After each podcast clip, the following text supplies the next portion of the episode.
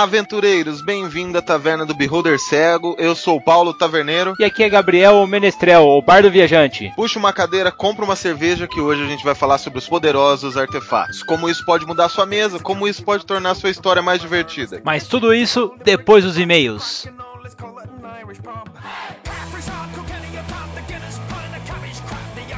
Olá, aventureiros. Aqui é o Bardo Gabriel e o taverneiro está muito ocupado colocando um bêbado para fora. Em seu lugar na leitura de e-mails, eu chamei a gnoma Winnie, a nova cozinheira da taverna. Oi, gente. Bom, Winnie, leia o e-mail que nós recebemos do Joseph de Oliveira, um cliente assíduo da taverna. Saudações, taverneiro e bardo. E cozinheira. Estou de volta. Joseph, guerreiro, nível 2, clérigo, nível 1, para tomar um vinho e contar um pouco sobre um bárbaro que conheci. No grupo que faço parte, o melhor bárbaro que pude ver em jogo foi Conan. Isso mesmo, baseado no filme do Schwarzenegger. Esse personagem foi bem interpretado pelo jogador e era visível como o cara gostava de jogar com o Conan. Mas essa alegria incomodava o narrador, porque o Conan era querido pelo grupo e não só por seu ataque e sua fúria, mas sim pelas suas risadas que eram geradas na aventura. Ele era um bárbaro atrapalhado demais. Foi triste o dia que o narrador decidiu matar o bárbaro. Houve discussão, planilhas foram rasgadas e por um tempo paramos de jogar. Esse é o bárbaro que mora em nossos corações até hoje. Taverneiro, deixo aqui meus POs. ADT Joseph Oliveira. É isso aí, Joseph. Um grande abraço para você e continue ouvindo e criticando e participando dos nossos casts. Valeu, gente. Vamos pro cast que esse aqui tá pegando fogo. É isso, tchau. Tchau! Oh, isso vale hora extra, né? Cada item mágico tem um porquê existir. E se você começa distribuindo nas suas mesas artefatos ou itens mágicos dos jogadores, sem saber o que cada um pode fazer, você é um mestre muito tolo e você vai pagar muito caro por isso. Geralmente as mesas são totalmente desequilibradas por itens mágicos. Alguns sistemas até dizem que é necessário que os personagens evoluam sem esses itens. Então você deve pesar cada item e colocar na mesa. Será que vale a pena? Será que tal jogador vai fazer bom uso dele? Eu acho que os artefatos realmente anything realmente faz muita diferença na vida dos personagens. E pode ser uma coisa que pode deixar sua mesa muito mais divertida, pode é, alimentar aquela ambição dos personagens, mas também pode destruir ela como completo, né? Pode transformar os, os personagens em super poderosos aí e ser quase imbatíveis na mesa. Sem contar que tem muita coisa envolvendo os itens mágicos que você pode colocar e mover a mesa através da politicagem ou mesmo da fé. Um, maior, um dos maiores exemplos aqui são as nossas próprias cruzadas, onde qualquer relíquia podia até pavimentar uma paróquia inteira, construir do zero, é, tornar cidades milionárias ou tornar a igreja até mais forte. A mais icônica aí nós temos o Santo Grau, mas eu queria não falar tanto dele. Eu queria falar de uma lança que os caras acharam na cruzada e diziam que era a lança de Lognus, a lança que foi usada para matar Jesus Cristo. E quem usasse ela seria imbatível no campo de batalha. Meu, os cruzados que literalmente acharam ela em algum lugar escondido foi, logicamente, deve ter sido plantado, ou sei lá se foi a fé mesmo, o que, que aconteceu. Só que os caras conseguiram pegar essa lança nas mãos, eles estavam cercados, é, na diferença de mais ou menos 4 para 1 dos inimigos, os caras saíram numa carga alucinada carregando aquela lança e simplesmente derrotaram todos os inimigos. Ou seja, é um artefato que mudou totalmente a história. E isso você pode usar na sua mesa sem nenhum problema. É, outra pessoa que usou a lança muito bem é, se vocês viram o filme do Constantine aí, todo mundo sabe que o filme com o... Como que é o nome dele? Como que é o nome dele? Uh, não lembro. O cara que, o cara que fez o Constantine, pô, ele fez tão bem que a galera não lembra quem que é. Tô brincando, ele é famosão aí, a mulherada adora ele. Mas tô, é o cara que fez o Neil, pô. Cara, eu ia falar Nicolas Cage, mas é, é o. não, não é o Nicolas Cage. Caramba, fugiu o nome do cara? Fugiu, não importa, não interessa o nome do cara. Mas lá também usa a lança, você vê no começo eles usam o demônio lá, encontrando e tirando a lança para sacrificar o. Ken Reeves! A oferenda. Ken Reeves, é, o Ken Reeves. Ken Reeves fazendo um Constantine. Até que foi bacana, cara. O Constantine não foi ruim, não, o filme. Ah, Mas... eu sinceramente gostei mais da série. E, e a série mostra alguns artefatos mágicos, isso que é mais bacana. É, então, eles usam muito esses artefatos que, tipo, se tornam uma coisa essencial na história. Bom, quando eu utilizo esses artefatos na mesa, quando eu utilizo eles, é, geralmente é por um gancho de aventura, né, onde os personagens correm atrás de um artefato, ou uma história de um artefato desenvolve um tema na região, uma discussão, ou até mesmo para eles desenvolverem um artefato, eles criarem um artefato do zero, correndo atrás de itens, correndo atrás de essência, correndo atrás de marfim ou etc, para conseguir desenvolver esse artefato, né? uma coisa que é importante a gente estar tá falando aqui sobre artefatos, artefatos, mas os itens mágicos, se eles forem muito poderosos, né, pode causar o mesmo estrago do que um artefato qualquer. Cara, eu queria falar uma coisa que você estava falando nisso e é muito real. Lembra do Tolkien? Como poder esquecer? Senhor dos Anéis, várias espadas que eles acham durante o, a aventura têm um nome próprio, elas têm uma história própria tudo nelas é mágico, tudo nelas é místico. Nós temos a ferroada que é usada pelo Frodo, ao qual ela emite uma luz quando tem orcs perto. Nós temos a espada, a própria espada do Gandalf. É, se eu não me engano, uh, não lembro se ela é Anduril, acho que Anduril é do Aragorn. Cara, que é, também é. Tem nomes, né? É, todos têm nomes. E assim, cada espada. A questão é que os itens poderosos, ele, ele não pode ser um item qualquer, entendeu? Tipo, ah, não pode ser uma espada que pelo menos eu gosto de fazer isso, não sei sua opinião, Garbi, mas é, é uma espada que pega fogo, por exemplo. Né? Tipo, não pode ser simplesmente uma espada que pega fogo. Por exemplo, olha o Game of Thrones aí, com aquela porra, aquela espada, você vê, tem todo um significado atrás daquilo, aquela magia não tá ali à toa, aquilo não é legal à toa, tem tudo uma história que segue aquele artefato, ou aquela relíquia, ou aquele item mágico. Ah, sim, isso aí você tem que aproveitar todos os detalhes e não deixar a, a, magia ficar mundana, cara. Artefato ou item mágico mesmo tem que ser uma coisa que os caras têm que batalhar, porque existem muitos monstros que só podem ser derrotados por esses artefatos. É, inclusive eu gosto muito de fazer aí uma dica para os mestres, né?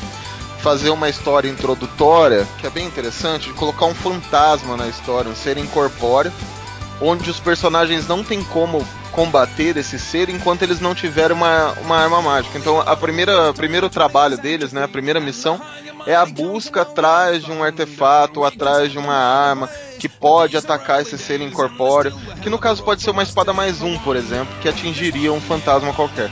Pô, mas você é muito filho da puta, hein, velho? Na primeira aventura já colocar o fantasma dos caras enfrentar é mancada.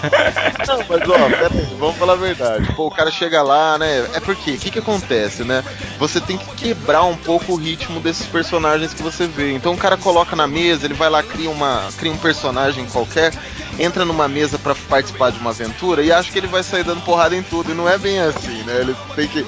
Ele vai entender que aquilo não funciona daquela maneira, que aquilo ele vai ter que procurar, ele vai ter que pesquisar, ele vai ter que se preparar. Então isso é uma coisa muito legal de fazer com os personagens, né? Às vezes ele encontra uma criatura que realmente ele não tem como combater e tem que buscar algo atrás. A, atrás é, buscar algo para fazer com que ele consiga vencer aquela criatura ou mesmo atingi-la com um golpe. Né, um ser incorpóreo para quem nunca jogou aí ou para quem acha que futuramente pode usar nas aventuras, ele só pode ser atacado realmente com uma arma mágica, porque ele não faz parte desse mundo e a magia ela transcende o, as a, barreiras, terra, as barreiras do mundo, né? Então ele consegue acertar aquele ser incorpóreo. É uma boa dica aí para quem quer fazer uma uma grande saga em busca disso aí. Cara, uma parada que eu acho muito massa também é como a magia pode ser utilizada nesses itens que sim, são itens mundanos aparentemente e eles revelam seu poder quando o personagem coloca eles, como uma bota que pode dar velocidade, deixa o cara mais rápido. É, tudo depende da interpretação do mestre, né? Como o mestre vai colocar na mesa. Mas a, a gente tem a Dorothy do Mágico de Oz com os sapatinhos dela, que ela pega da bruxa. Tem vários outros itens que nós vemos em livros. Não sei se você já viu lá no Nome do Vento, ao qual o cara tem uma capa que foi tecida de sombras e é muito foda. São cada item é, minuciosamente feito que possibilita o cara não conquistar o mundo, como se ele virasse o Goku do Dragon Ball. Ele simplesmente tem uma vantagem muito grande contra o, os personagens daquela trama. E eu acho isso muito bacana, porque é uma coisa que não é descaradamente tão forte, mas que deixa a, a, a parada mais legal. Por exemplo, voltando ao mundo de Arton, que é um mundo que eu curto pra caramba. Na época que comecei a ver Arton, eu também li HQs. E eu vi o Andros o Aranha. Nada mais era do que um ladrão um ladino normal, só que ele tinha achado uma capa durante um assalto a uma torre de um do mestre arsenal, no caso que era um colecionador de armas e itens mágicos, e essa capa dava os poderes dele de soltar as teias de aranha, andar pelas paredes, como se ele se tornasse o Homem-Aranha. Acho que isso é uma parada muito legal do mestre colocar na, na, sua, na sua mesa. Você pode usar e pegar como base os poderes de super-heróis e colocar esses seus jogadores, mas tudo logicamente você tomando cuidado para não deixar a coisa descambar também. É uma coisa que eu acho fantástica, meu. Eu acho muito legal são os itens mágicos menores, sabe? Eu acho que isso faz toda a diferença numa aventura e acho que isso enriquece muito a história. Por exemplo, uma moeda, uma moeda de ouro que só dá cara, sabe? Nossa, uma... isso é sacanagem. Dá pra roubar muito em jogos com, assim, com isso. Um, um, um, dado, né? Um jogo de dados que só dá seis. Né, uma coisa, poxa, isso enriquece muito os personagens, né? Eu lembro muito, foi uma aventura muito legal que eu participei com o Roberto, o Bozo, e ele encontrou uma. Isso, na verdade, esse item é muito clássico nas mesas de RPG. É um cantil de água infinita. Né? Eu acho que você já deve ter visto ao longo das suas aventuras aí. Eu já e... vi, bem legal. E um dia a gente estava cansado de viagem, meu personagem e o personagem dele. A gente era dois irmãos Warriors, né? É, não lembro o nome deles agora, que faz muito tempo. Mas a gente tava muito cansado, tinha acabado de sair de uma guerra e a gente tinha pego o primeiro turno e a gente não tinha o que fazer. E os, os coitados, os outros, as outras, os outros aventureiros, né? Eles estavam muito mais baleados que a gente. Então o que a gente resolveu fazer? Fazer uma, como que chama? É, puxa, fugiu o nome agora uma banheira de água corrente. Porque o cantinho era água infinita. O cantinho era água infinita. Então era, a gente conseguia fazer essa banheira de água corrente, saca? E pô, foi muito divertido, porque a gente tava fazendo estratégia e fazia o um buraco, pô, assim não vai dar certo. Então são os itens menores, ele enriquece tanto quanto itens para combate ou itens que vão beneficiar. Por exemplo, falei da moeda que só dá cara ou dos dados que só dá 6 né? Um personagem pode, em um momento crítico, sacar uma moeda e desafiar alguém e falar assim: não, então tudo bem, se der cara, nós vamos para tal lugar. Né? Poxa, cara, isso é totalmente a história da aventura. Eu acho que assim, na verdade, os itens, é, como você disse, menores, não são tão menores assim, são muito subvalorizados pelos players. Todo mundo quer aquela espada que pega fogo, todo mundo quer aquela espada que dá um dano de relâmpago, ou mesmo uma espada que a, possa te avisar sobre os orcs. Só que ninguém dá valor àquele pote de arroz infinito, onde você tem sempre ração para 6, 7 pessoas. Ninguém se toca e o mestre muitas vezes pode pegar os jogadores assim, matando os caras de fome. Se o cara ficar preso dentro de uma caverna e ele não tiver como comer, não tiver comida, ele vai morrer de fome. Não adianta ele ter uma espada de fogo, não adianta ele ter a marreta que faz terremoto, cara, ele vai morrer.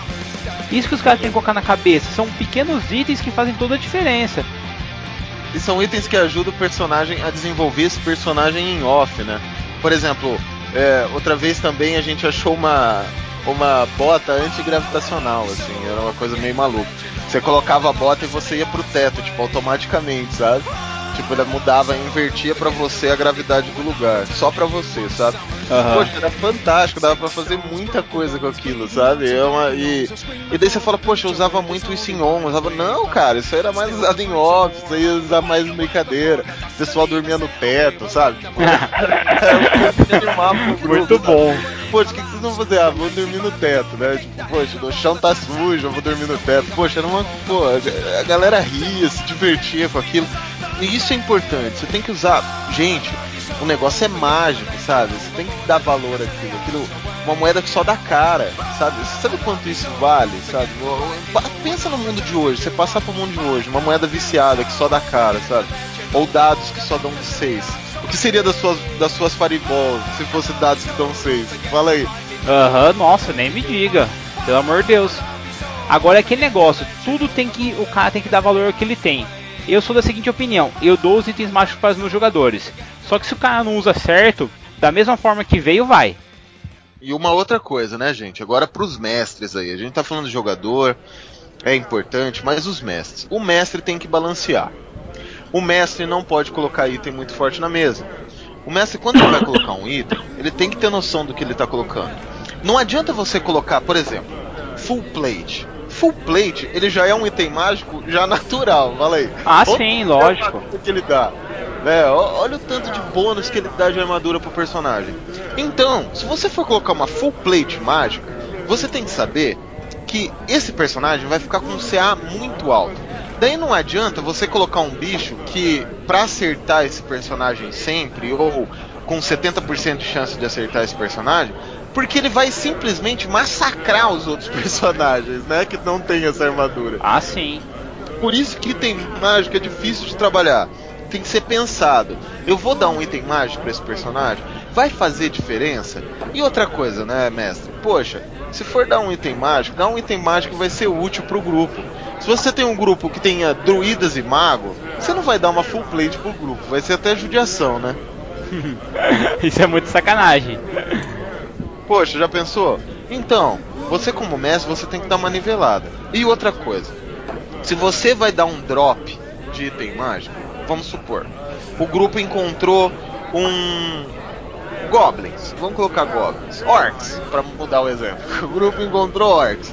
E, esse, e, e depois na hora do loot, eles encontram uma espada flamejante. Não tem lógica se um dos orcs não usarem essa espada. Você não concorda comigo? Concordo plenamente.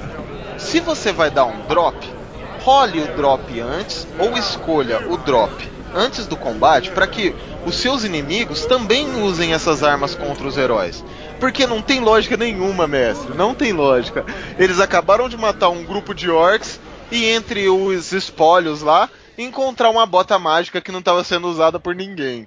Não, né? tem que contar que, cara, se um orc guerreiro tivesse um machado flamejante na mão, ele estaria usando e você pode pegar isso daí, fazer com que ele seja um orc mais forte do que a média, por quê? Porque ele tá com esse item mágico na mão. Um item mágico desequilibra a mesa mesmo, independente do item. Se o herói, ou mesmo o personagem ou o vilão souber usar, cara, o cara pode ficar imbatível. Existe uma capa que o nome é. depende da, da versão do jogo, mas a capa do saltimbanco que permite que ele se teleporte do local onde ele está. Isso para uma fuga ou para um ladino é a melhor coisa do mundo. Imagina, você está caindo, você pulou no abismo e de repente você pega e se cobre com a capa e se teleporta e sai dali. E outra coisa, né, Biel? Por exemplo, se você vai colocar uma capa de saltimbanco em um vilão, ele vai ter que fugir a não ser que o grupo arma uma emboscada ou dê um, bando, um dano maciço muito forte que não haja real, reação desse vilão. Mas se ele tiver a, a, capa, ele tem que usar. Ele tem que usar o potencial do item que ele veste. Não fique com medo de usar item, não fique com medo de oferecer item para o seu grupo, mas tenha receio. Né? Será que vai dar? Será que vai desnivelar o grupo? Né? Porque, por exemplo, se você der um machado, vou dar um exemplo de novo, um exemplo simples você dá um machado mais 3 pro grupo. Poxa, uma mega de uma arma, é uma arma mais 3. Daí, você vê que o Barbarian que tá usando esse machado tá acertando muitos golpes nos seus oponentes, nos, nos personagens que você coloca contra o grupo. Daí o que, que você faz? Você vai lá e aumenta o, a classe de armadura dos seus NPCs. Isso é um erro muito comum dos mestres. Só que o que, que acontece? O bárbaro ele vai acertar os ataques de vez em quando, certo? Porque você aumentou, mas nem tanto. Só que os outros players, como que eles vão ficar? Você vai acabar com totalmente o, o equilíbrio da mesa. Isso realmente não pode acontecer. Por isso que cada item mágico tem que ser bem medido. Exatamente, os outros players não vão acertar os ataques, ou vai ser super constrangedor, eles vão acertar o ataque só no crítico, ou três números do dado. Isso não é legal, causa um constrangimento, tira, tira o conceito de diversão da mesa. Os personagens ficam totalmente como você dizer, o, tira o ânimo dos personagens. Eles acabam desistindo do combate. Poxa, eu não consigo acertar mesmo. É muito difícil. E tudo tá lá para não constranger eles. É óbvio que tem que ter um desafio à altura, mas como você vai fazer o desafio é você. Então, a culpa do desequilíbrio da mesa, com certeza é do mestre, com relação aos itens mágicos. Lógico que tem, lógico tem um um jogador ou outro que consegue criar um combo ou alguma coisa assim que desequilibra. Cabe ao mestre chegar para ele e conversar também, né? Várias vezes aconteceu isso na mesa do Gabriel comigo. Eu criei um personagem para ver como ficava, ficou muito forte. Falei, Garbi, ficou muito forte, toma esse personagem para você, deixa eu criar outro. E é uma conversa muito tranquila, né? Nenhum mestre vai sacanear nesse momento. Concordo plenamente. E se por um acaso o jogador em si quiser ainda usar aquele char ele começar a desequilibrar muito a mesa, você pode fazer como eu. Use a que eu, eu chamo de teoria do Saito, ou pode ser o objetivo de vida do Saito, do Samurai X, o mal imediatamente eliminado. Cara, mate sem dó. Se o cara não sabe brincar, não desce pro play. Assim que funciona a coisa. é um pouco mais extremo que eu, esse Gabriel, né? Brincadeiras à parte, gente, sério. Um item assim pode desequilibrar tanto quanto um, um combo.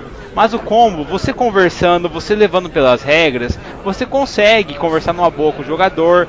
É, é, até mesmo, igual o Paulo falou, teve um, um gnomo que ele fazia as engenhocas. Ou seja, você fazia os próprios itens dele. Então, isso pode desequilibrar muito a mesa? Pode. Automaticamente, eu conversei com ele, ele falou, ah, então eu posso transformar ele no NPC que vai, vai fornecer os equipamentos para os, para os personagens jogadores?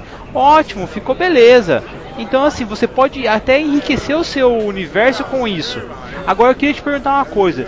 O que, que você acha da criação dos itens mágicos pelo mestre? Olha, eu acho fantástico, Biel. Eu acho que poxa, isso é uma das coisas mais ricas.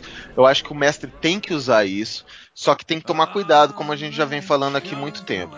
É, eu acho que uma coisa muito importante é não só ficar preso aos itens mágicos da mesa, tanto que aquilo que vem no livro dos mestres ou em alguns suplementos que a gente encontra no universo de D&D, no universo de Vampiro e todos os outros universos que estão aí distribuídos, são exemplos de itens. São assim, poxa, deixa eu ver como é que fica um item. É para você ver, para você não desequilibrar ou às vezes um momento que você quer dar algo e você não tem tempo para desenvolver. Mas o mais, o perfeito seria se o mestre criasse todos os itens mágicos, certo? Só que seria muito complicado para o mestre fazer isso como eu faço como mestre. Eu, lógico, que nivelo de acordo com o meu potencial, de acordo com o grupo que eu tenho.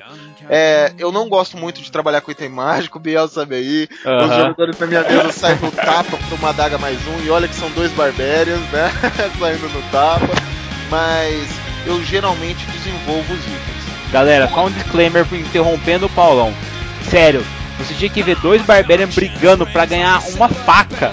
Que a faca era mais um. Meu, sério, foi ridículo, cara. Não façam isso, gente. Por favor, libera um machadinho do, de duas mãos, tá? Uma coisinha um pouquinho mais forte. Não deixa os caras se matando pra ter uma faquinha, não. Não, a, faca de pão mais um era muito. não, mas assim, duas maneiras, tá? O crafting é muito importante, não sei nem se é assim que fala, gente, mas craftar o item, criar o item é muito legal.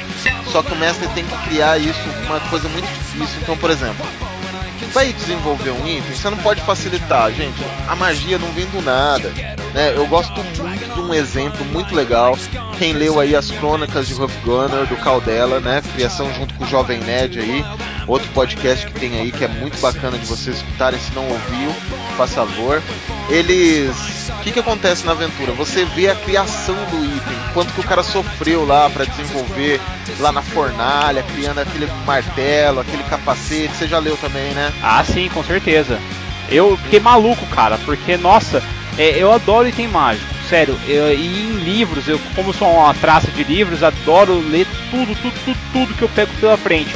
E não só no Leonel, quando ele pega e forja as armas, mas tem outros livros dele mesmo, que é O Inimigo de Deus, é, o Crânio Corvo, que fazem parte da, do, da Tormenta, no caso o romance da Tormenta.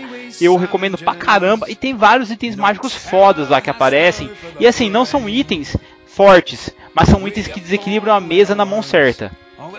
É, então tem que ter, é muito legal essa, esse jeito de criar a dificuldade. Até mesmo você citou agora, né, o nome do vento, o personagem principal. Kivoti. Oi? Kivoti, o nome dele, Kivoti. Ah, ah, sim. Ele, ele desenvolve os itens na como se fosse uma academia de mágicos, né, de magos. É, uma academia arcana. E ele começa a desenvolver os itens lá e você vê a dificuldade do cara. Pô, tem que buscar ouro, tem que buscar cobre, tem que ter não sei o que, tem que pegar sangue, tem que fazer não sei o que. Gente, isso é magia, sabe? Magia não é uma coisa fácil de conseguir magia é uma coisa difícil. Então não é simplesmente aí, tem alguns RPGs que, pô, gasta XP e pronto, ou tem alguns RPG que gasta ouro e pronto. Não, né? O mestre tem que falar, não, gente, é o seguinte, para você conseguir fazer essa lâmina flamejante, por exemplo, você precisa de essência é, de dragão vermelho, né? Por exemplo, você precisa do suco gástrico do dragão vermelho. Ou você precisa, sei lá, ir num vulcão e, e forjar isso com a lava de um vulcão. Então, ou um próprio efrite com um fogo de efrite, por exemplo. Então você tem que criar uma dificuldade, lógico que não pode ser extremamente difícil pro personagem, senão ele vai se Pode ser absurdo, né? Mas isso, tem que dar várias possibilidades. Lembra que eu falei? Falei três possibilidades. O suco gástrico do vulcão, do, do dragão, a lava do vulcão ou os fogos de Efrit, né? Então, por exemplo, você tem que dar várias possibilidades para que ele consiga, conforme ele vai andando, ele encontre isso na aventura dele e fique muito claro para ele que ele vai encontrar um momento ou outro e ele vai ter uma escolha de correr atrás dessa essência ou não. Porque, gente, o item mágico, pensa só. Geralmente, quando você vê um valor de um item mágico, ele é extremamente elevado. Nunca ninguém tem 20 mil peças de ouro no bolso. Seria impossível carregar isso. Seria impossível ter essa riqueza. Pensa na época, você ter 20 mil peças de ouro. Não existe banco, gente. Onde é que você ia guardar isso? Como que você ia carregar isso? Então, isso é uma coisa. Por que, que são os itens mágicos têm valores super elevados? Porque eles não são feitos para comprar. Eles são feitos à base de troca. Se tiver compra, a compra tem que ser valiosíssima. Concorda comigo? Concordo plenamente. Acho até mais. Porque o que, que o mestre pode fazer? Se o, o, jogador realmente quer construir aquele item, o que ele deve fazer? Ele deve procurar primeiro os ingredientes. Para isso ele vai ter que entrar em contato com o mago ou mesmo o ferreiro, encantador que ele vai fazer o item. Aí o ferreiro pode ou mesmo o mago passar uma missão para ele ir atrás e pegar esse item. Aí posteriormente ele pega e faz uma missão para o mago para pagar pelo serviço. Cara, isso é muito melhor do que você pegar e dar de mão beijada através de dinheiro pro cara. Olha lá, Abado, olha quem está chegando na taverna hoje. Nossa, quem é esse, cara? Nunca vi mais careca. Faz muito tempo que ele não aparece por aqui. É o Rafael47, do podcast, conhecido aí pela galera de RPG Next. Tudo bem, Rafael? Olá, olá, olá. Opa, tudo bom? Como vai? Olá. Oh, Gabriel, Paulo, vocês também estão aqui? Quer, quer dizer, eu, a taverna de vocês? Eu não sabia. Pô, Na verdade, nós tomamos de assalto. Às vezes eu brigo com meu pai, mas geralmente ele tá aqui. Então, eu olhei um beholder cego ali naquela plaquinha de madeira, imaginei que o, o, dono do bar seria alguém cego aqui dentro, alguma coisa do tipo, não esperava encontrar vocês aqui o dentro. O taverneiro faz vista grossa quando eu assalto o caixa dele, fica tranquilo. Opa, obrigado pessoal. Olha, que legal saber que vocês estão aqui trabalhando. Já sei que então a cerveja e a, o frango e o pão é de qualidade, ou eu tô enganado? Oh, de maneira ah, alguma. É, né? Nada, que, nada do que umas peças de ouro posso pagar. Mas e aí, grande mestre? Me diga como vão as aventuras pra lá? Ah, então. Não sei se vocês sabem, né? É, eu sou. O pessoal me conhece. Eu, na verdade, eu, eu, eu, eu, falo que eu sou Rafael 47 para diferenciar do Rafael Sky, que é o outro jogador ali que grava comigo, né? Para quem não, não, me conhece. Ah, deixa aqui virar pro pessoal aqui da taverna, que tem um monte de gente olhando para mim aqui, ó. Então, pessoal, vocês aqui que estão na taverna, para quem não me conhece, eu sou o Rafael 47, tenho um podcast chamado RPG Next com uma linha de aventura chamada é, Tarrasque na Bota, onde a gente está gravando uma aventura do D&D quinta edição, uma aventura pronta, a Mina de Fandelver, e lá a gente faz uma gravação bem descontraída, com um efeito sonoro especial, do, do, dos jogadores jogando essa aventura, e a gente foca bastante narrativa, a gente faz bastante piada e deixa a coisa bem solta, Sim. E o, o, Gabriel e o Paulo me convidaram, né, para participar aqui do cast deles. Eu já ouvi os episódios que eles gravaram, achei muito bom. Já tô recomendando pro pessoal também ouvir. É um, é um formato diferente porque eles têm aqui esse bate-papo, né? Como vocês podem estar ouvindo a gente até agora. e me convidaram aqui para perguntas, discussões sobre itens, artefatos, itens mágicos, certo, Paulo? É, é isso mesmo aqui? O, o, pergaminho, o pergaminho que você me mandou veio meio apagado. Então, Rafael, conte-nos como é que é a sua posição de mestre em relação são os itens mágicos? Eu sou um mestre fora do habitual. Eu vou contra a maioria dos mestres é, defendem. Por exemplo, eu defendo a lei da praticidade. Então, por exemplo, como vocês podem ver lá no cast da galera que gente grava, eu uso uma aventura pronta. É, na verdade, eu falo pré-pronta, porque eu tive que trabalhar em cima dela. Eu prefiro gastar tempo com outras coisas e não gastar tempo com, por exemplo, montar uma aventura, porque dá trabalho pra caralho. Então, se, é, se me perguntar assim, cara, como é que você faz com item mágico? Eu falo assim, cara, eu procuro o item mágico que tá pronto, estudo ele, em vez de criar o item mágico, entendeu? Porque a, o processo de criação, ele consumiria mais tempo. Então, por exemplo, eu fiquei um ano preparando o pré-pronto, entendeu? Eu fiquei um ano criando áudio, eu fiquei um ano juntando efeito sonoro, claro, não foram tantos assim. Eu fiquei um ano caçando imagem, fiquei um ano montando o software para controlar todos os encontros aleatórios, os mapas e etc. Então eu peguei o que estava pré-pronto e trabalhei um ano em cima disso. Ou seja, eu estou usando tudo que tem pré-pronto lá, eu sei exatamente o que está acontecendo. Isso me ajudou muito porque já tá, já tem o roteiro escrito da aventura e isso me dá liberdade para que quando a galera inventar de fazer alguma coisa, eu consigo ficar mais solto para poder lidar com a questão narrativa, com a questão de, puta, eu vou, eu preciso enfiar um personagem aqui no meio, que agora a gente tá fazendo uma parada de enfiar NPC com o nome dos padrinhos, né? e aí é mais fácil enfiar um NPC com um padrinho, porque ele passa a ser o novo personagem que não existe na história pré-pronta, porque justamente toda a história pré-pronta já tá ali é, gravada, né? O que facilita Obrigado, né? é, eu, eu lidar com todo esse montante de conteúdo de RPG. Assim, e para ser bem sincero, eu ouvi, já ouço, né? E já ouvi vários outros podcasts de RPG, muitos deles não tão, não continuam a gravação. E eu percebo que mesmo quando o pessoal resolve resolve criar algo do zero, a profundidade daquela criação é muito rasa. Ela começa, ela termina e ela é muito superficial. Aí o pessoal critica assim: ah, porra, pegar a aventura pré-pronta, porra, parece que desmerece. Só que, meu, o cara trabalha com isso, o cara tem uma equipe para fazer isso, o cara fica 8 horas por dia escrevendo aventura, tempo que você não tem para criar isso. Aí o cara lança esse produto pronto para você, aí você tem que ler, estudar, entender, e, e aí a hora que os jogadores forem jogar, eles acabam alterando algumas coisas da história pela forma que eles lidam Normal, com os né? eventos, né? Ou seja, eu, tipo, eu consigo pegar aquilo que tá pré-pronto e transformar numa coisa maior.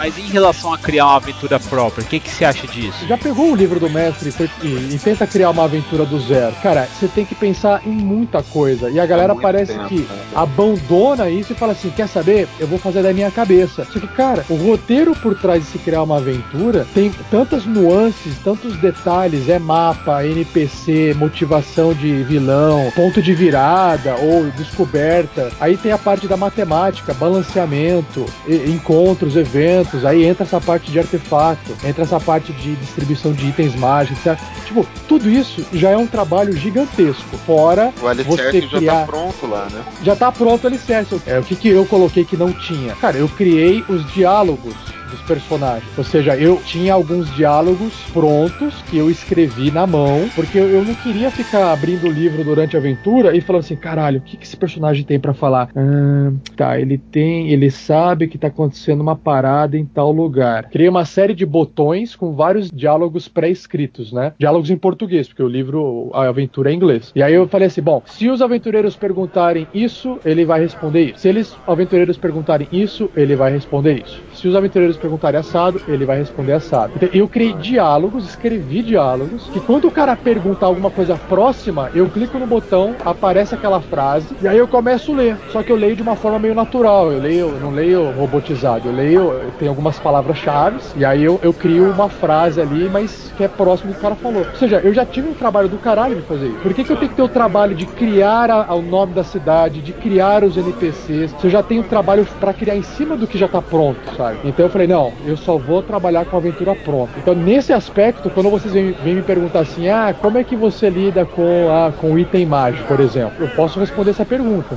mas eu não sei se é o que vocês esperam, entendeu? Eu posso falar a minha Na verdade, essa é justamente a opinião que nós queremos. Por quê?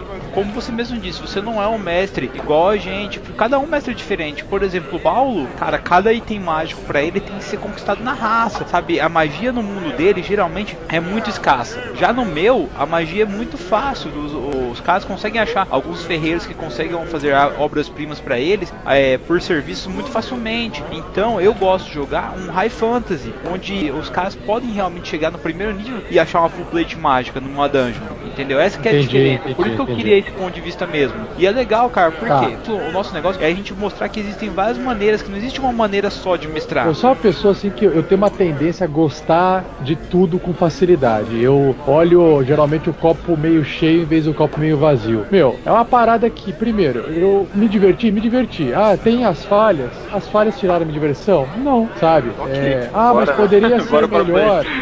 Poderia ser melhor, cara. O mundo poderia ser melhor, sabe? Se eu ficar sempre achando que tudo poderia ser melhor e achar que tudo tá ruim porque não foi do jeito que eu esperava que fosse utópico, você não, não, não aproveita nada. Então, eu, eu aprendi é, a aproveitar as coisas com mais facilidade. Então, isso isso não é só para jogo, RPG, é para qualquer coisa. Então, por exemplo, eu pego um jogo lá de computador, o jogo tá bacana, meu, que massa. Ah, mas você não viu que tem uma animação mal feita? Não foda-se, sabe? Tipo, tá massa o jogo, tá, tá, eu tô me divertindo como um todo, eu não fico prestando atenção num detalhezinho que não vai ter nada a ver com o todo. Ah, aquela parte ficou ruim, só porque aquela parte ficou ruim significa que toda a experiência ficou uma droga? Não, entendeu? É igual você ver um filme de terror, geralmente filme de terror é assim, né? O filme de terror inteiro é massa, aí chega no final é uma bosta, né?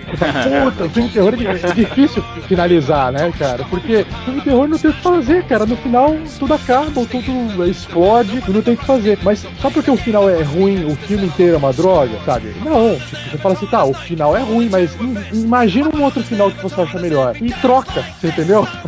Sim. Faz a troca na sua cabeça. Não, não tem como. A galera tá muito, muito acostumada de a próxima coisa que eu fazer tem que ser a melhor coisa do mundo, sabe? Tipo, não pode ser legal também, sabe? Não pode ser boa, não pode ser bacana. Tem que ser a melhor, porque senão eles. eles a parte boa. O importante mesmo é a viagem. Você curtir tudo que tá acontecendo. Porque se você for parar só pra pensar nas coisas boas que ficam, cara, meu, você fica louco mesmo. Tem que curtir tudo que tá acontecendo. Pelo menos é o que eu acho em relação a principalmente os casts que eu ouço. Meu, tem lugares onde você erra? Tem, só que esses erros tem que acontecer. Por quê? Com os erros que você aprende mesmo. Sim, não é. E tem outra coisa. Você tem que ter uma coisa meio ruim, porque aí uma você coisa uma ótima. coisa melhor. É, porque aí você ouve um negócio melhor e você fala, nossa, isso eu gostei. Só que é impossível você ficar sempre se superando e falar, nossa, esse tá melhor, esse tá melhor, esse tá melhor, esse tá melhor, esse foi melhor. Não, vai ser assim, esse tá bom, esse foi ótimo, ah, esse eu gostei menos. Puta, agora esse eu achei massa, ah, não, esse aqui agora eu não gostei tanto. Porque faz parte o, o vai e volta, E deixa eu né? te fazer uma pergunta, Rafael. Qual o seu personagem predileto? E se você fosse um personagem de RPG, qual seria a sua classe e seu nível? E não vale falar que você é mestre e acabou.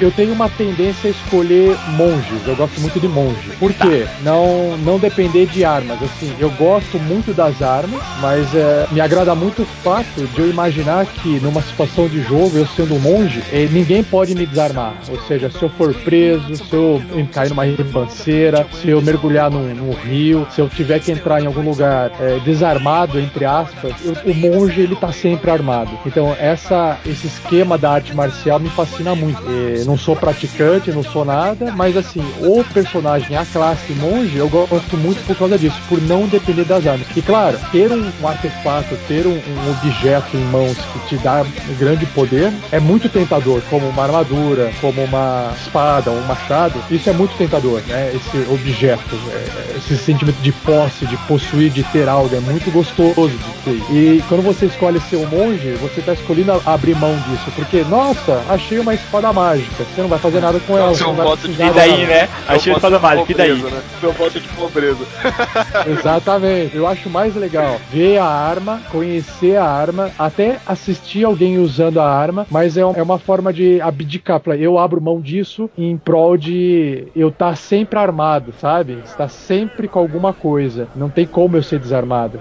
Tá, e a Então, sua raça? A raça eu já não tenho tanta. Eu, eu não prezo por uma raça específica. O que eu acho mais interessante nesse caso são as raças que possam trazer um pouco mais de conflito, como por exemplo, a- depende um pouco assim, do conceito. Então, por exemplo, ah, um meio orc monge pode usar a força dele a favor, mas ao mesmo tempo ele, ele vai talvez ter uma baixa reputação por questões de, de ser um meio orc. Então eu acho legal esse conflito. O humano, mecanicamente dizendo, pelo fato de ser um- uma raça que tem algumas vantagens, é uma raça que tem várias desvantagens. Tipo, vive pouco, tem menos bônus nos atributos, então ele tem esse outro lado. Mas em compensação ele tem a, a parte eh, social eh, mais desenvolvida e ele se enquadra em mais coisas. Então eu acho legal que, por isso que assim, a raça não tem muito apego. E é interessante assim, pô, é um Halfling monge, né? Uma criatura pequena, ou um gnomo monge, que acho que difícil de ver. Eu acho legal trabalhar, trabalhar com essas eh, diferenças e buscar o ponto forte. e- mas acho que o ponto forte vai na narrativa, vai numa justificativa mais narrativa. Acho que a classe vai ter muito mais peso, sem dúvida, do que a raça. Mas assim, se eu fosse escolher raça para jogar com um monge, eu ficaria entre, provavelmente, né, eh, entre humano e, e uma raça meio humana, como se fosse um meio orc ou alguma coisa do gênero. É o que eu talvez escolheria aí. E o mais massa é que essa- essas diferenças de classes que são deixam os personagens únicos, né? Tipo, cria um background muito grande. Por exemplo, sei lá, um Halfling monk, sabe? Tipo um gnomo monge, por exemplo. Pô, dá pra fazer uma interpretação muito bacana ali, criar um background gigantesco em cima dessa história. Até porque oh, essas raças pequenas que vocês citaram, é, todo mundo olha para elas com desdém, né? Ninguém acredita que eles podem causar algum dano. E um artefato, Rafael? Qual um artefato assim de todo mundo fantástico que você já, já viu e você falou, poxa, esse é legal, como se fosse uma, sei lá, espada de Arthur, um, ah, logo, um a espada de justiceiro, o olho de Tandera. Um, um grande ah, legal, artefato legal. aí que você já pensou. Nem todo mundo, mundo fantástico que seria legal numa mesa de RPG. Tá, eu, eu vou contar da, mais a minha experiência atual, porque eu nunca tive tempo suficiente nas partidas que eu joguei para poder desenvolver um, um artefato. As aventuras acabavam antes dos aventureiros receberem qualquer item mágico de peso. Mas eu vou, eu vou dar um exemplo das, das aventuras que eu tô gravando recentemente lá do RPG Next, que é o seguinte. Primeiro, né, o conceito de artefato é um objeto. No livro do, do mestre, no, no livro de, de jogos, um artefato seria, na verdade, um item mágico de grande poder. Mas eu, eu tô levando em consideração aqui um artefato que seria um objeto único que não necessariamente precisa ter grandes poderes, mas que pode ter um grande, uma grande história ou um grande peso narrativo. Pode ser essa, essa definição? Lógico que pode. Perfeito, perfeito. Uma influência muito grande na tá. mesa, às vezes o poder dele se torna muito maior do que uma espada. legal, legal. Então, por exemplo, o que, que eu fiz? Voltando para aquele conceito de aventura pronta que eu comentei, né? Então, durante a aventura pronta, ele tem aquela distribuição do, dos tesouros para os jogadores. Então, de repente, ao, final de um encontro, vai ter um item mágico para deixar os jogadores mais fortes. E assim vai, né? O que, que eu fiz? Eu, eu peguei, conforme eu ia preparando essa aventura pronta, eu começava a ver com carinho cada tipo de item mágico que pudesse ter a ver com qualquer tipo de item utilizado pelos personagens das aventuras testes que eu fiz antes no ano de 2015, um ano antes do, de eu lançar o Tarrasque na Bota. Então, por exemplo, é, até se eu falar agora, acho que eu vou acabar dando um spoiler. Não sei se eu, não, vou, eu vou dar esse spoiler. Não, não sei se eu dou esse spoiler, não. É que eu, eu, eu, não, fica tranquilo, fica tranquilo que eu corto essa parte.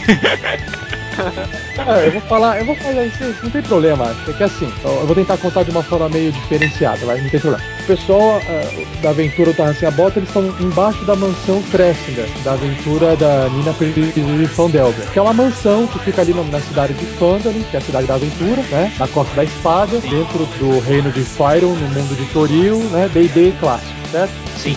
Embaixo dessa mansão, que é como se uma masmorra, tem um, local ali que eventualmente esses, os aventureiros ali vão encontrar um item mágico, né? Uma recompensa que faz parte dessa aventura pré-pronta. Então, conforme eu tava preparando essa aventura, eu falei, bom, aqui então vai, eles vão encontrar tal item. Eu falei, peraí, esse item que se trata de uma, uma espada, eu vou falar assim, tá, essa não é uma espada mágica mais um, da, da forma que tá descrita dentro do livro do, da aventura. Ele é, na verdade, uma espada espada mágica, mais um, pertencente a um herói que já morreu, que já deixou história em outra aventura. Então o que, que eu fiz? Eu trouxe um peso narrativo passado para aquela espada, e quando o aventureiro encontra aquela espada, eu descrevo não só a história, porque aí eu peço para eles fazerem um teste de história para ver se eles se lembram de onde vem aquela espada, né? E aí eu faço uma descrição detalhada da espada, ela tem um visual, ela tem um formato, ela tem uma empunhadura diferente ela tem uma descrição na lâmina escrito em dracônico e tal, tal, tal. Ou seja, é assim, é uma espada normal em termos de jogo, é mágica, mais um. É, só que ela tem um peso narrativo, o que torna para mim, né, um artefato. Aquela não é uma espada comum, ela é uma espada que matou muitos orcs, o cara morreu usando aquela espada. Ela tem um peso muito grande. Então, o, que eu, que eu tentei fazer com esses itens, não itens de artefatos fodões, não itens de tipo, ah, o cajado do bastão de vidro é um puta de um item foda, tá? Ou seja, seja, eu não me preocupei em mexer nesse item porque esse item era daquele NPC. Ou seja, ele não tem história porque tá na mão dele, tá? Então o que, que eu fiz? Falei, não, vou pegar esse item aqui que ninguém daria bola e vou transformar ele num item foda, mas não mecanicamente. Na verdade, o que, o que, que você fez é fantástico, Rafael, porque uma pessoa que vê aquele jogador, né, aquele, aquele, aquele personagem carregando, portando essa espada, ele sabe que tem um mega de um background atrás, que aconteceu uma história atrás disso. Então isso influencia influencia diretamente na reputação daquele personagem na sua mesa. Realmente ela se transforma em um item mágico poderoso pelo aquele poder de, de diplomacia, ou para falar com um determinado príncipe, ou para falar com nobres por causa dessa espada que ele tá empunhando. E tem uma história, ele pode usar ou não pode usar, né? O, o mestre fez o seu papel de entregar, os jogadores podem gostar, podem ligar, podem não se importar, mas eu acho que assim, o mestre fez a sua parte, cabe agora ao jogador usar aquilo se ele quiser ou não, porque às vezes ele não se interessa por aquele tipo de detalhe, porque não é o perfil daquele jogador. E aí ele pode falar: "Meu, fica com essa espada aí que para mim não serve". Então, existe isso também. Isso que eu acho também que é a parte legal, porque nem tudo que você cria tem que ter uma uma serventia ou tem que ter um peso do qual você acha que deveria ter. Tipo, eu vou jogando, você vai populacionando, você vai colocando itens e se, algumas coisas os jogadores vão comprar, outras eles não vão comprar devido ao perfil de cada um. E aí o mestre também começa a conhecer melhor o que, que os jogadores gostam ou não e assim vai construindo. Eu até cheguei a pensar assim, eu falei, peraí, deixa eu ver aqui os personagens. Qual deles usa uma espada longa mais um? Ninguém usava, né? Eu falei, tá, o que que eu como mestre poderia ter feito? Eu falei, não, peraí, o, o anão, o Clank usa um machado, então ele vai encontrar um machado mais um para poder encaixar no personagem. Pensei em fazer isso. Eu falei, não, não vou fazer. Porque o personagem da aventura passada usava uma espada. E eu achei que ficaria muito mais interessante continuar sendo uma espada. Se o anão quiser usar a espada, ele vai ter que fazer uma decisão. Parar de usar o machado em prol da espada. E isso pode ser uma decisão difícil para um anão que curte usar o machado. Eu falei, não, esse conflito vai ser melhor do que eu entregar simplesmente o machado. Então também foi uma outra decisão. De não alterar. toda a tradição da família, né? É, exatamente. Falei, não, é uma espada. Se ele quiser usar o item mágico, ele vai ter que usar a espada e não usar o machado. Eu tenho mais dois exemplos. O mesmo exemplo ainda com o anão, o Clank, é o seguinte: o Clank na aventura, ele deixou o machado dele consertando no ferreiro. E aí ele foi lutar com o martelo de guerra.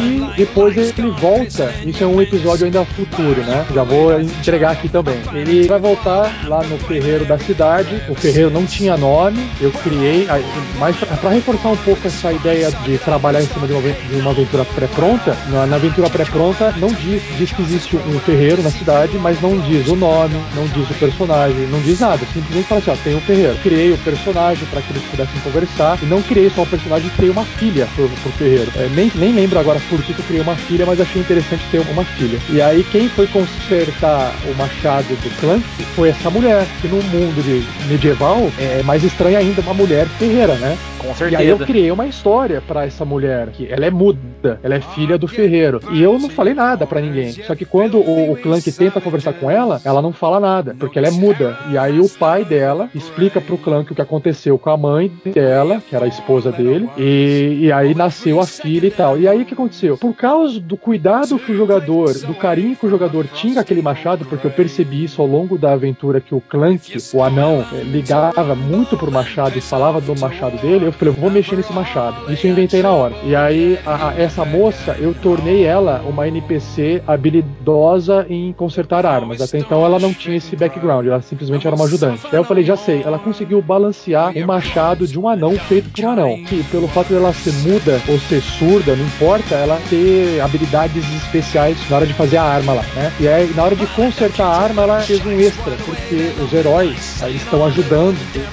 a cidade a se livrar dos marcas vermelhas. Então, aquela moça está colocando todo o empenho dela em, não só consertar o machado, mas em melhorar o machado do anão. Então, eu tornei o machado do anão um machado aprimorado, que tem mais um ataque, mas ele não é um machado mágico, não causa mais um de dano. Mas não existe nem essa regra, acho que mais no D&D quinta edição. Mas eu falei assim, não, ele é um, um, um machado mais preciso porque ela rebalanceou o peso e colocou uma marca no machado. Então, eu também criei um novo artefato, né, pro anão, sem ser um item mágico. Mas, né? mas isso que você tá falando é muito legal de falar, cara, porque assim, o mestre ele tem que saber todas as regras para ele poder subverter essas regras. Você mesmo disse, não tem no D&D edição, mas é um fato tão legal que você pode acrescentar tanto no personagem que a gente tem que mudar, tem que deixar o jogo mais divertido. Porra, imagina como é que vai ficar o jogador quando ele descobrir essa arma, quando descobrir o que foi feito dela, como que ele vai ficar feliz. Sim, vai ter muito mais importância quando de repente ele estiver usando o machado e falar assim, é, por fulano de tal, agora eu vou dar esse machado e vou vingar tal pessoa em nome daquela pessoa, né? Por exemplo. Por favor, que ele continue dando golpe anão!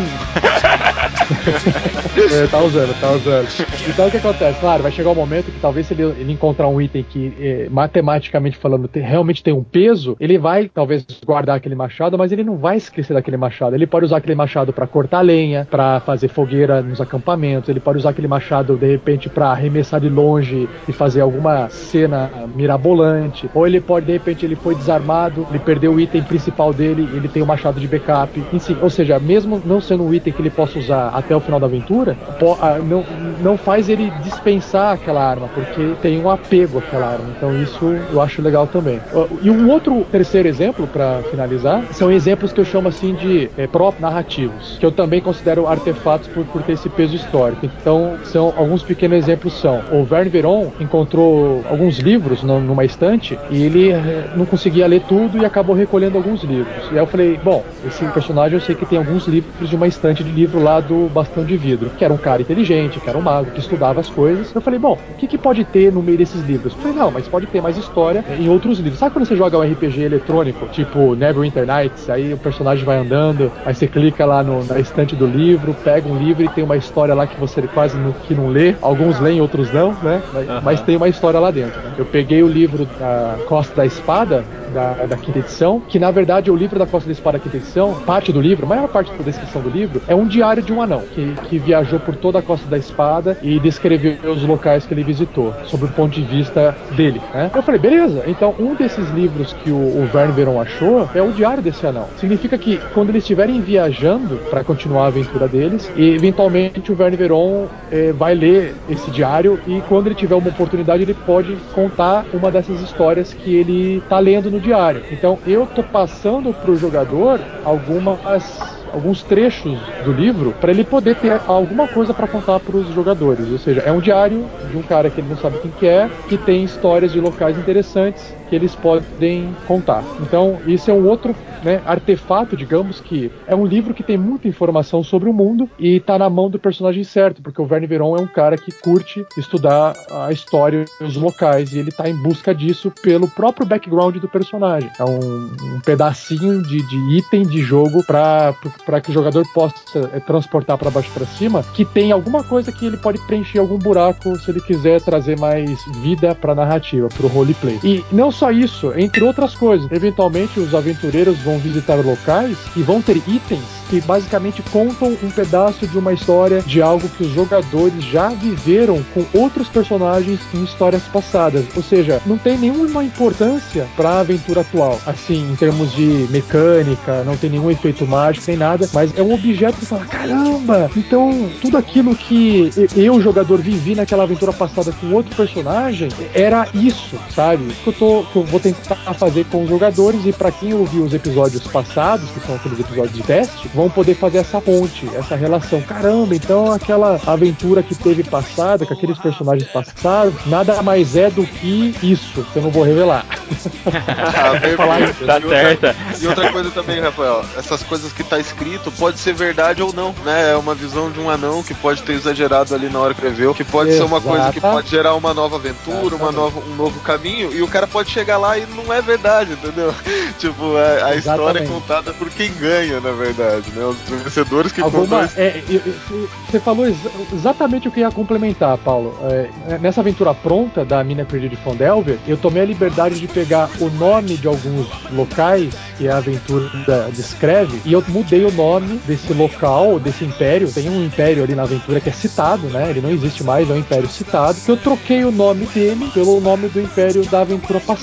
Aí você fala assim: pera aí, mas você tá fazendo uma mudança nesse mundo de Forgotten Realms, que não existe isso, né? No, na descrição dos livros. Foi o que eu, né, exatamente o que o Paulo falou agora. É de duas uma. Ou o livro está escrito errado, ou a história que as pessoas estão contando está errado. E isso é, acontece. Abriu aquela né? brecha, né, cara? Acontece na vida exatamente, real, cara. Exatamente. então não importa, não importa se está escrito na pedra ou não. Importa que se tiver escrito na pedra, alguém pode ter escrito errado, entendeu? Então acho que essa é a ideia da coisa. Então quando vocês falam artefatos, é, eu penso sempre assim, num objeto, né? Artefato é um objeto feito por alguém, algo que você pode pegar, transportar, não necessariamente tem que ser um item mágico fodão que um deus usou, né? Pode ser simplesmente um galho de árvore que o cara achou no chão e que aquele galho de árvore é essencial para que determinado mago possa realizar um ritual e fazer uma magia foda que vai salvar todo mundo. Ou seja, aquele galho ele passou a ser o artefato da história. Né? Quem esse peso O é, escudo de são, car- é- o escudo de exatamente. carvalho do Hobbit. Cara, é o, o escudo de carvalho do Hobbit é um pedaço de pau que ele enfiou no braço, só que aí ele usou aquilo de, com maestria e aquilo se tornou um artefato, se tornou uma lenda em volta daquele, daquele item. Tornou né? maior do que o próprio nome dele, né? Virou Torin Escudo de Carvalho. Que massa. Exato. Mas se você analisar do ponto de vista mecânico, ele é um pedaço de pau no braço do cara, né? Pior. Nada mais é do que um pedaço de uma árvore.